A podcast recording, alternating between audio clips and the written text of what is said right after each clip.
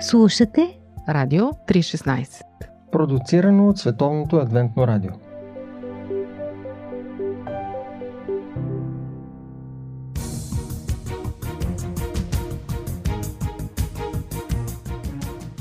Здравейте, скъпи слушатели! Вие сте с поредното предаване Библейски курс по Радио 316. Отново моя колега пастор Петър Кузев и аз Борислав Йорданов ще ви представим някои основни истини от Библията.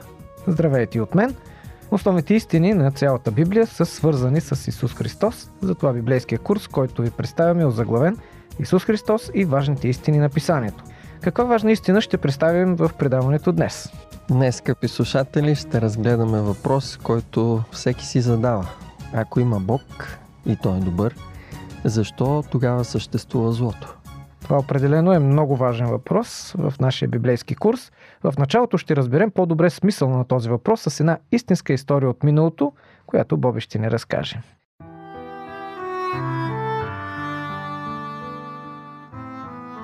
На 15 февруари 1947 година Глен Чембърс се качва на борда на самолета, отлитащ за Кито, столицата на Еквадор. Неговата мечта била да работи за християнската мисионерска радиостанция Гласът на Андите и най-после тази мечта била на път да се сбъдне. Но реално тя никога не се осъществила. Самолета, с който Чембърс летял, катастрофира – и той загива на място заедно с останалите пасажери.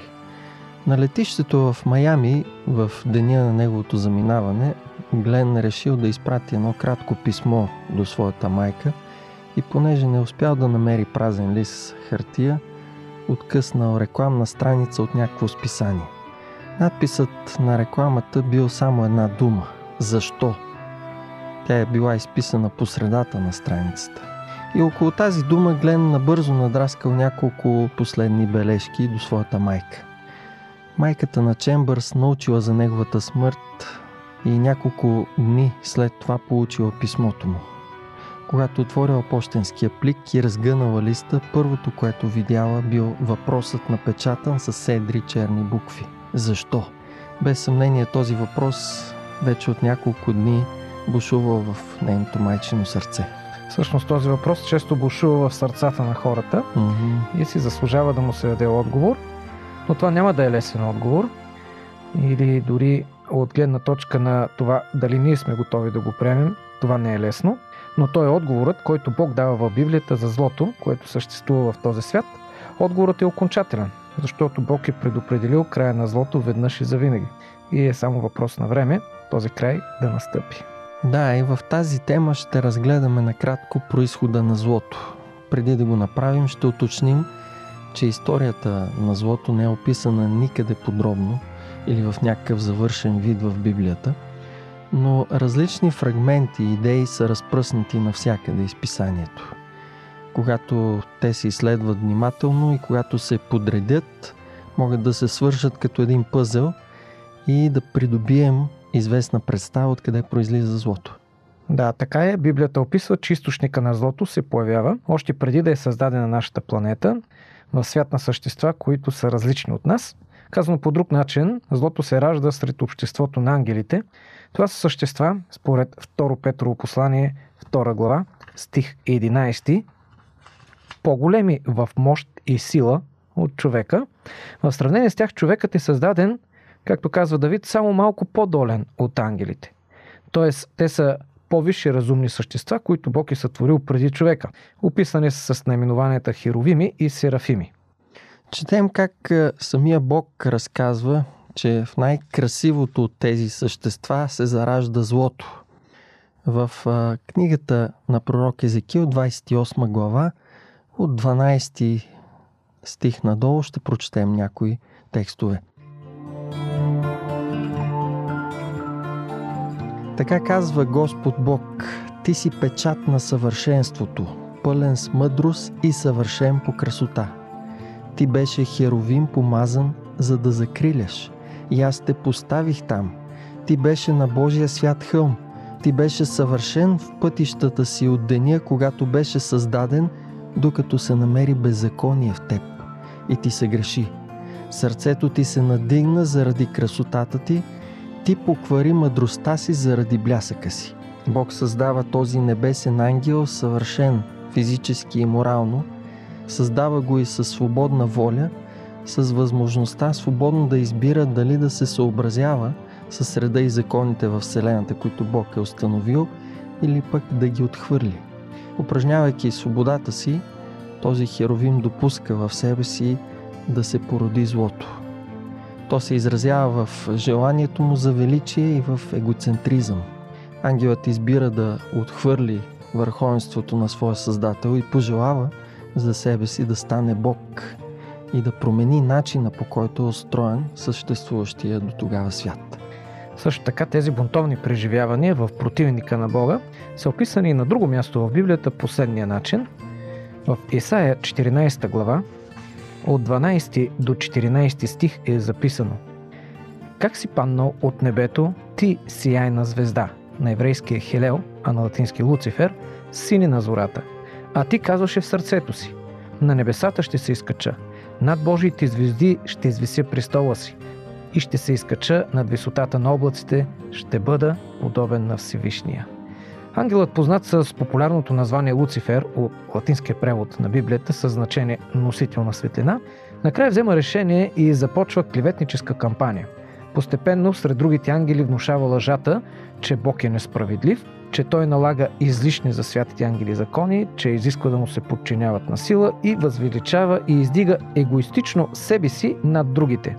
Бунтовникът убеждава голяма част от ангелите, че ако той е техен водач, неговото управление ще доведе до един по-добър живот и по-добър свят. Да. Различни истории и случаи в Библията описват подобни претенции и недоволства на бунтовни личности и всъщност ни разкриват духа на бунта, който е започнал в небето. Вижте, например, бунта на Авесалом срещу своя баща, цар Давид, в втора книга на царете 15 глава. Да, бунта на Весалом е чудесна иллюстрация за бунта, който се е разиграл някога горе в небето. А този бунт е представен символично така в книгата Откровение, последната книга на Библията, 12 глава. И там от 7 до 9 стих четем И стана война на небето. Михаил и неговите ангели воюваха против змея. И змеят воюваше заедно със своите ангели. Но те ни надвиха и не се намери място за тях на небето. И беше хвърлен големият змей, древната змия, наричан дявол и сатана, който мами целия свят. Хвърлен беше на земята и ангелите му бяха хвърлени заедно с него. Понятието война е преводът на гръцката дума полемос, откъдето произлиза и думата полемика или спор. Това означава, че в небето се разразява спор и конфликт на идеи, а не буквална битка, mm-hmm. защото никой не може да воюва физически срещу Бога. Не става въпрос за междузвездни войни, а за един спор, конфликт на идеи, който се появява в небето. Да, и в тази духовна битка и велика борба от една страна са Луцифер и измамените негови последователи ангели, които го следват. Символично в текста, който Пепи прочете, е представен този Луцифер като змей, наречен е в Библията още с думата дявол, което е дума от гръцки язик и означава клеветник. Наречен е още и сатана, дума от еврейски, която означава враг или противник. От другата страна са Исус Христос, втората личност на Божеството, наречен е Михаил, което произлиза от еврейски и означава кой е като Бога. И това е един риторичен въпрос. Той издига върховенството на Бога и абсолютната невъзможност някой да заеме неговото място, каквато претенции има Луцифер. Отношението на Исус Христос към върховенството на Бога ще разгледаме след малко. Скъпи приятели, след малко ще продължим с въпроса каква е реакцията на Бог към този бунт? Останете с нашето предаване.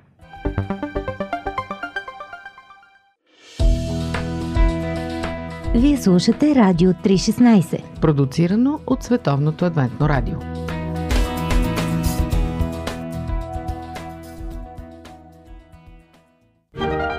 Библейски послания. Истини от книгата, която съдържа най-важното. Едно предаване на Радио 316.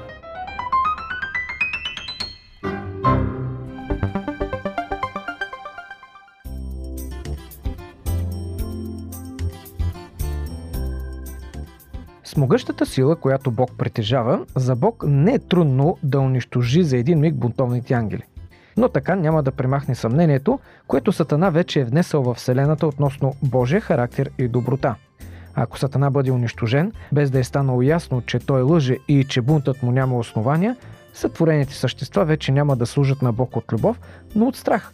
Злото вместо да бъде изкоренено, всъщност ще пусне дълбоки корени в разума на творенията. Да, за това всъщност пред аргументите на силата, които биха затвърдили съмненията в тази лъжа на Сатана, че Бог е несправедлив, самия Бог избира силата на аргументите, които доказват, че Той е любов, че Той е справедлив. Отдадения на злото Божи противник има само едно временно предимство. Той може да използва измамата като средство за своите цели. За разлика от него, Бог не може да използва измама или някаква фалшификация и може да използва единствено истината. Но отнема време, за да стане очевидно за всички лъжата на Сатана. Затова на Сатана е дадено време и възможност. От човешка гледна точка това време е твърде много, но да не забравяме, че Бог обитава във вечността и той решава проблем, който въжи за цялата Вселена и е съобразен с мащабите на Вселената. Сатана е оставен да докаже претенциите си, че неговото управление на тези, които избират доброволно да го следват, е по-добро. Истинският му характер и злите му дела трябва да бъдат разбрани от абсолютно всички същества. Разрухата, до която довежда действията му, накрая ще бъде аргумента срещу претенциите му. Всички разумни същества ще се убедят, че злото, което дяволът внася в Вселената, няма място в нея. И тогава Божият характер, справедливост и любов ще бъдат извън всякакво съмнение.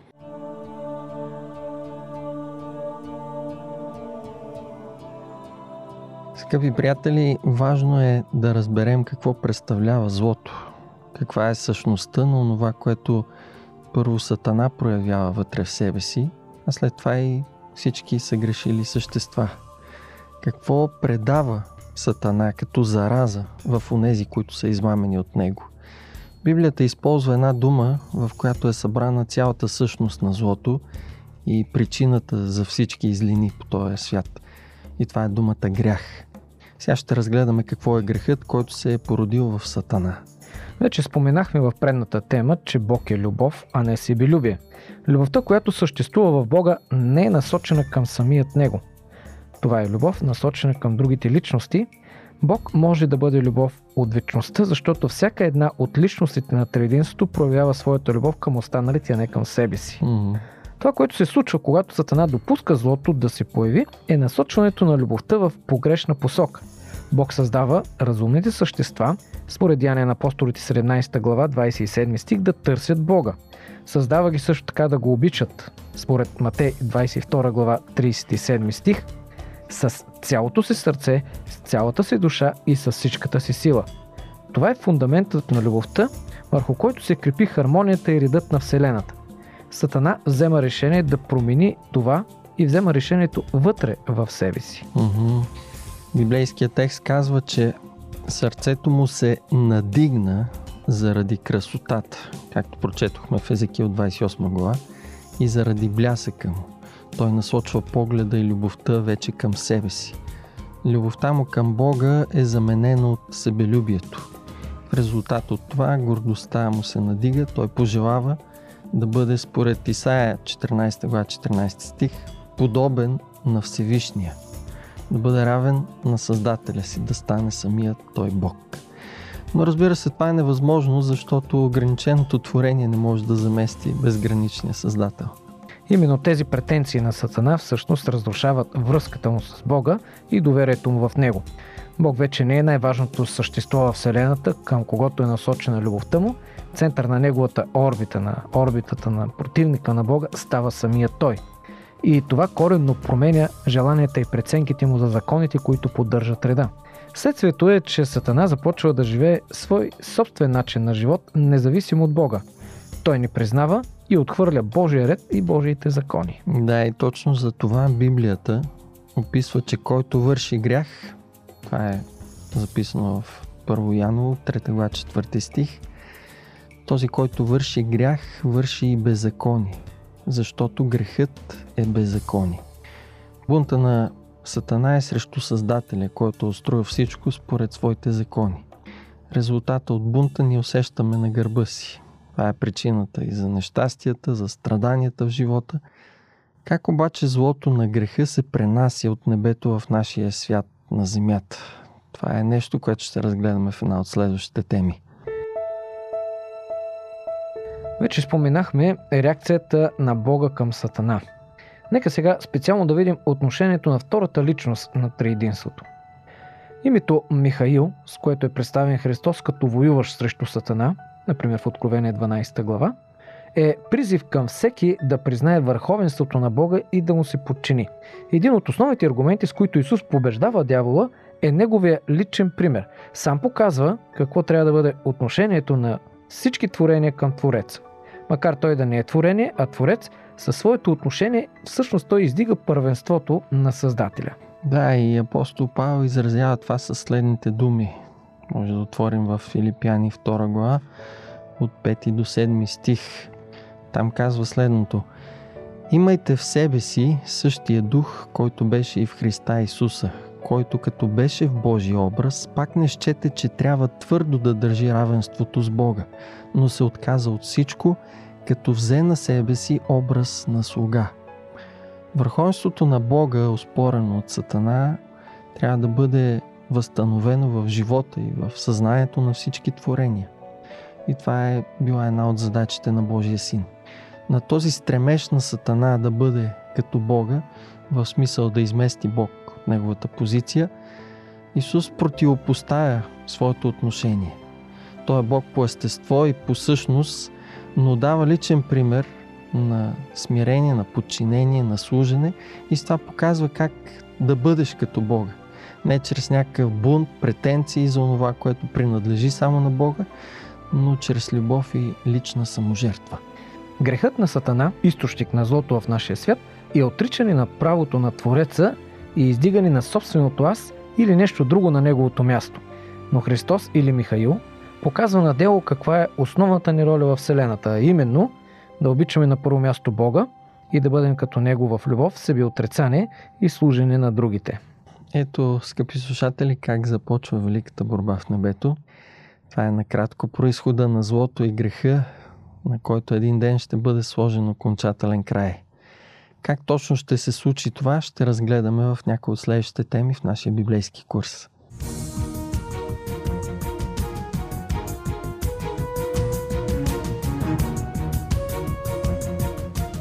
С това ние завършваме нашата тема днес, която беше озаглавена Происходът на злото. Бъдете отново с нас и следващия път, когато ще разгледаме откъде произлизаме. Да, никой не може да разбере добре смисъл на живота си, ако не знае какъв е неговия происход. Мнозина учени твърдят, че ние произлизаме от маймуните. Да. Какво ни учи Библията по този въпрос? И в крайна сметка, противоречат ли си Библията и науката? Това ще разгледаме в следващата тема, затова слушайте ни отново по Радио 316 с поредицата на библейския курс Исус Христос и важните истини на писанието. С вас бяха пастор Борислав Йорданов и аз, Петър Кузев. Дочувам.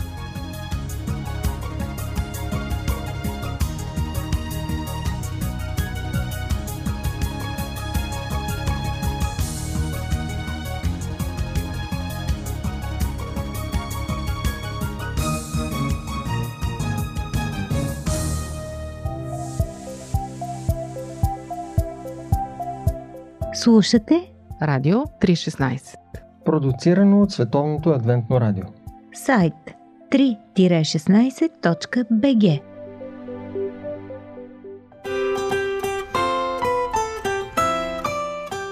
По пантофи.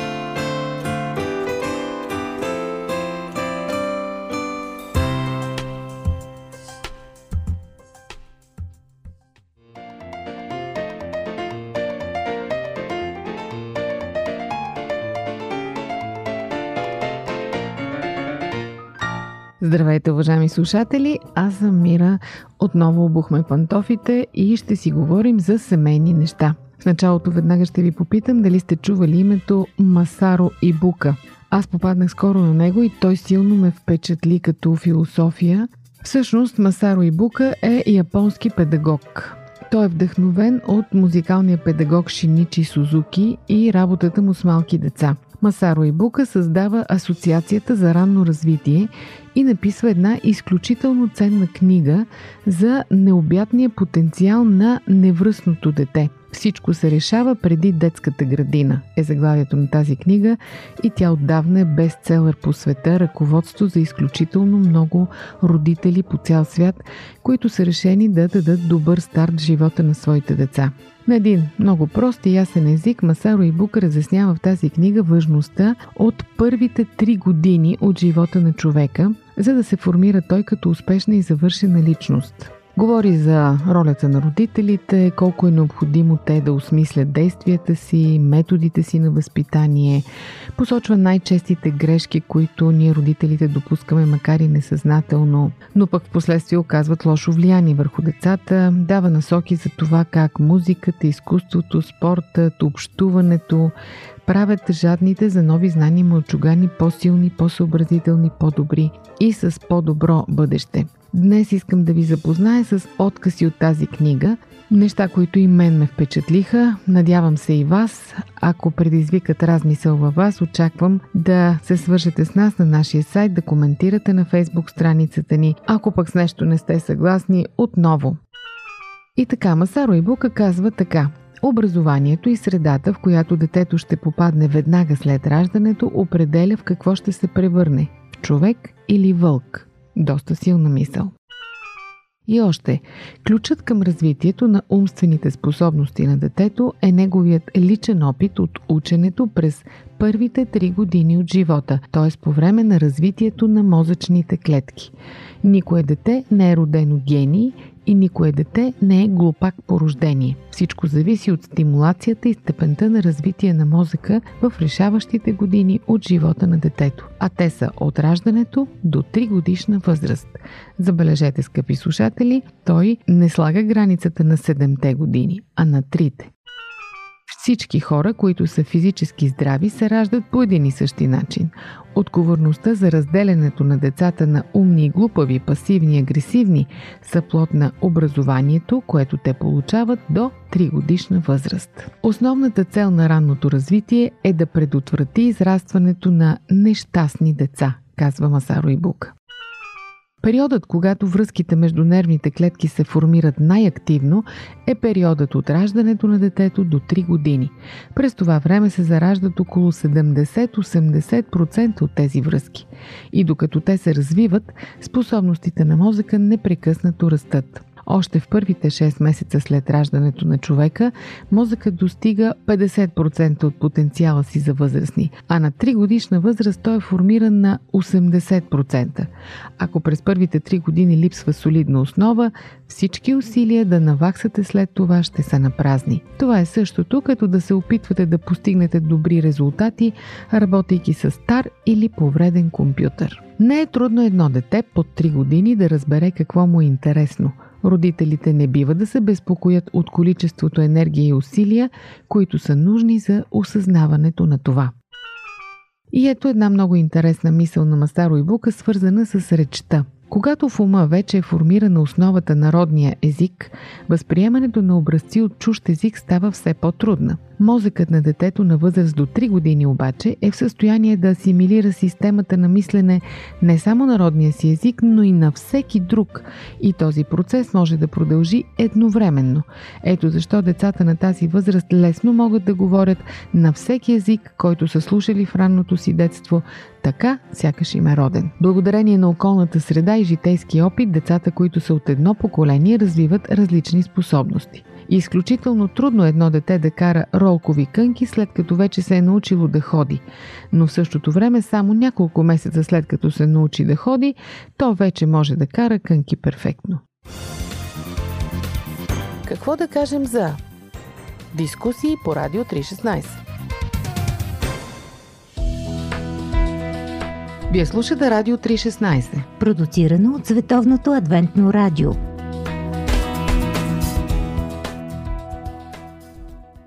Ето един пример, който Масаро и Бука дава по отношение на говора и речта. Един млад мъж бил изпратен на работа в чужбина, а съпругата му и новороденото им момиченце отишли да живеят при родителите на майката в Тохоко. Това е провинция в Япония. Дядото и бабата обожавали внучката си, играели и разговаряли много с нея. Година по-късно, след като приключил работата си в чужбина, мъжът се завърнал и заедно с съпругата и детето отново се върнали в Токио. Момиченцето било твърде малко за да говори, но когато започнала да го прави, родителите били слисани. Всички думи, които тяхната дъщеричка използвала, били на диалекта на Тохоко. Това им се сторило много странно, защото всички членове на семейството говорили общо прият литературен японски, а само дъщеря им на диалект. Няколко години по-късно, когато момиченцето тръгнало на училище, тя продължавала да говори с акцент, придобит от престоя си в Тухоко. Оказва се, че още преди детето да се научи да говори, този диалект се е разпространил по каналите на мозъка му. И когато следи вече са формирани, е изключително трудно те да бъдат заличени, така че да започне замененето им с нови. Експериментите, проведени от професор Брунер в Америка, показват, че степента на външно влияние на средата, в която се намира едно малко дете, оказва съществен ефект върху развитието на детската интелигентност. Той го доказва чрез следното изследване. Първо, разделил една група новородени на две, поставяйки едните деца в условия напълно лишени от стимуланти, а другите в стая с ярки цветни тапети, тавани, цветни отдела, където през прозореца може ли да гледат как работят лекарите и медицинските сестри. Двете групи деца се отглеждали в различни условия в продължение на няколко месеца, след което били проведени тестове за определене на интелектуалното им развитие. На всяко дете се предлага блестящ обект и според времето необходимо да достигне до този обект се определя нивото му на развитие. Резултатите показали ясни различия. Нивото на интелигентност при децата, които били в празна гола стая, бил 3 месеца по-назад от нивото на интелигентност на децата в стая пълна с стимуланти.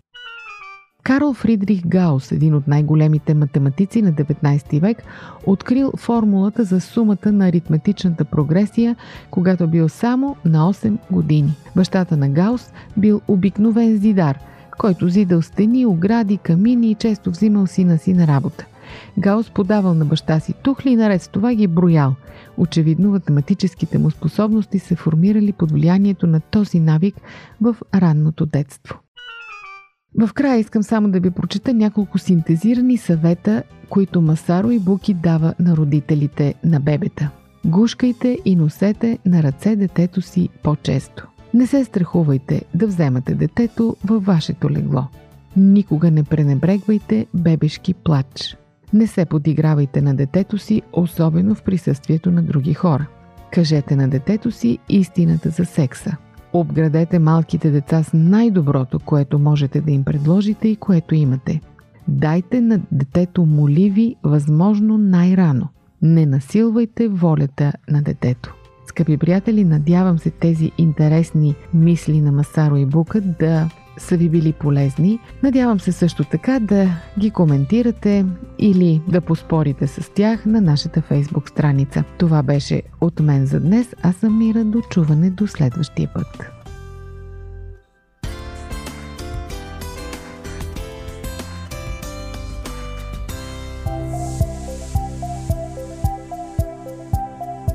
Радио 316 Продуцирано от Световното адвентно радио. Сайт 3-16.bg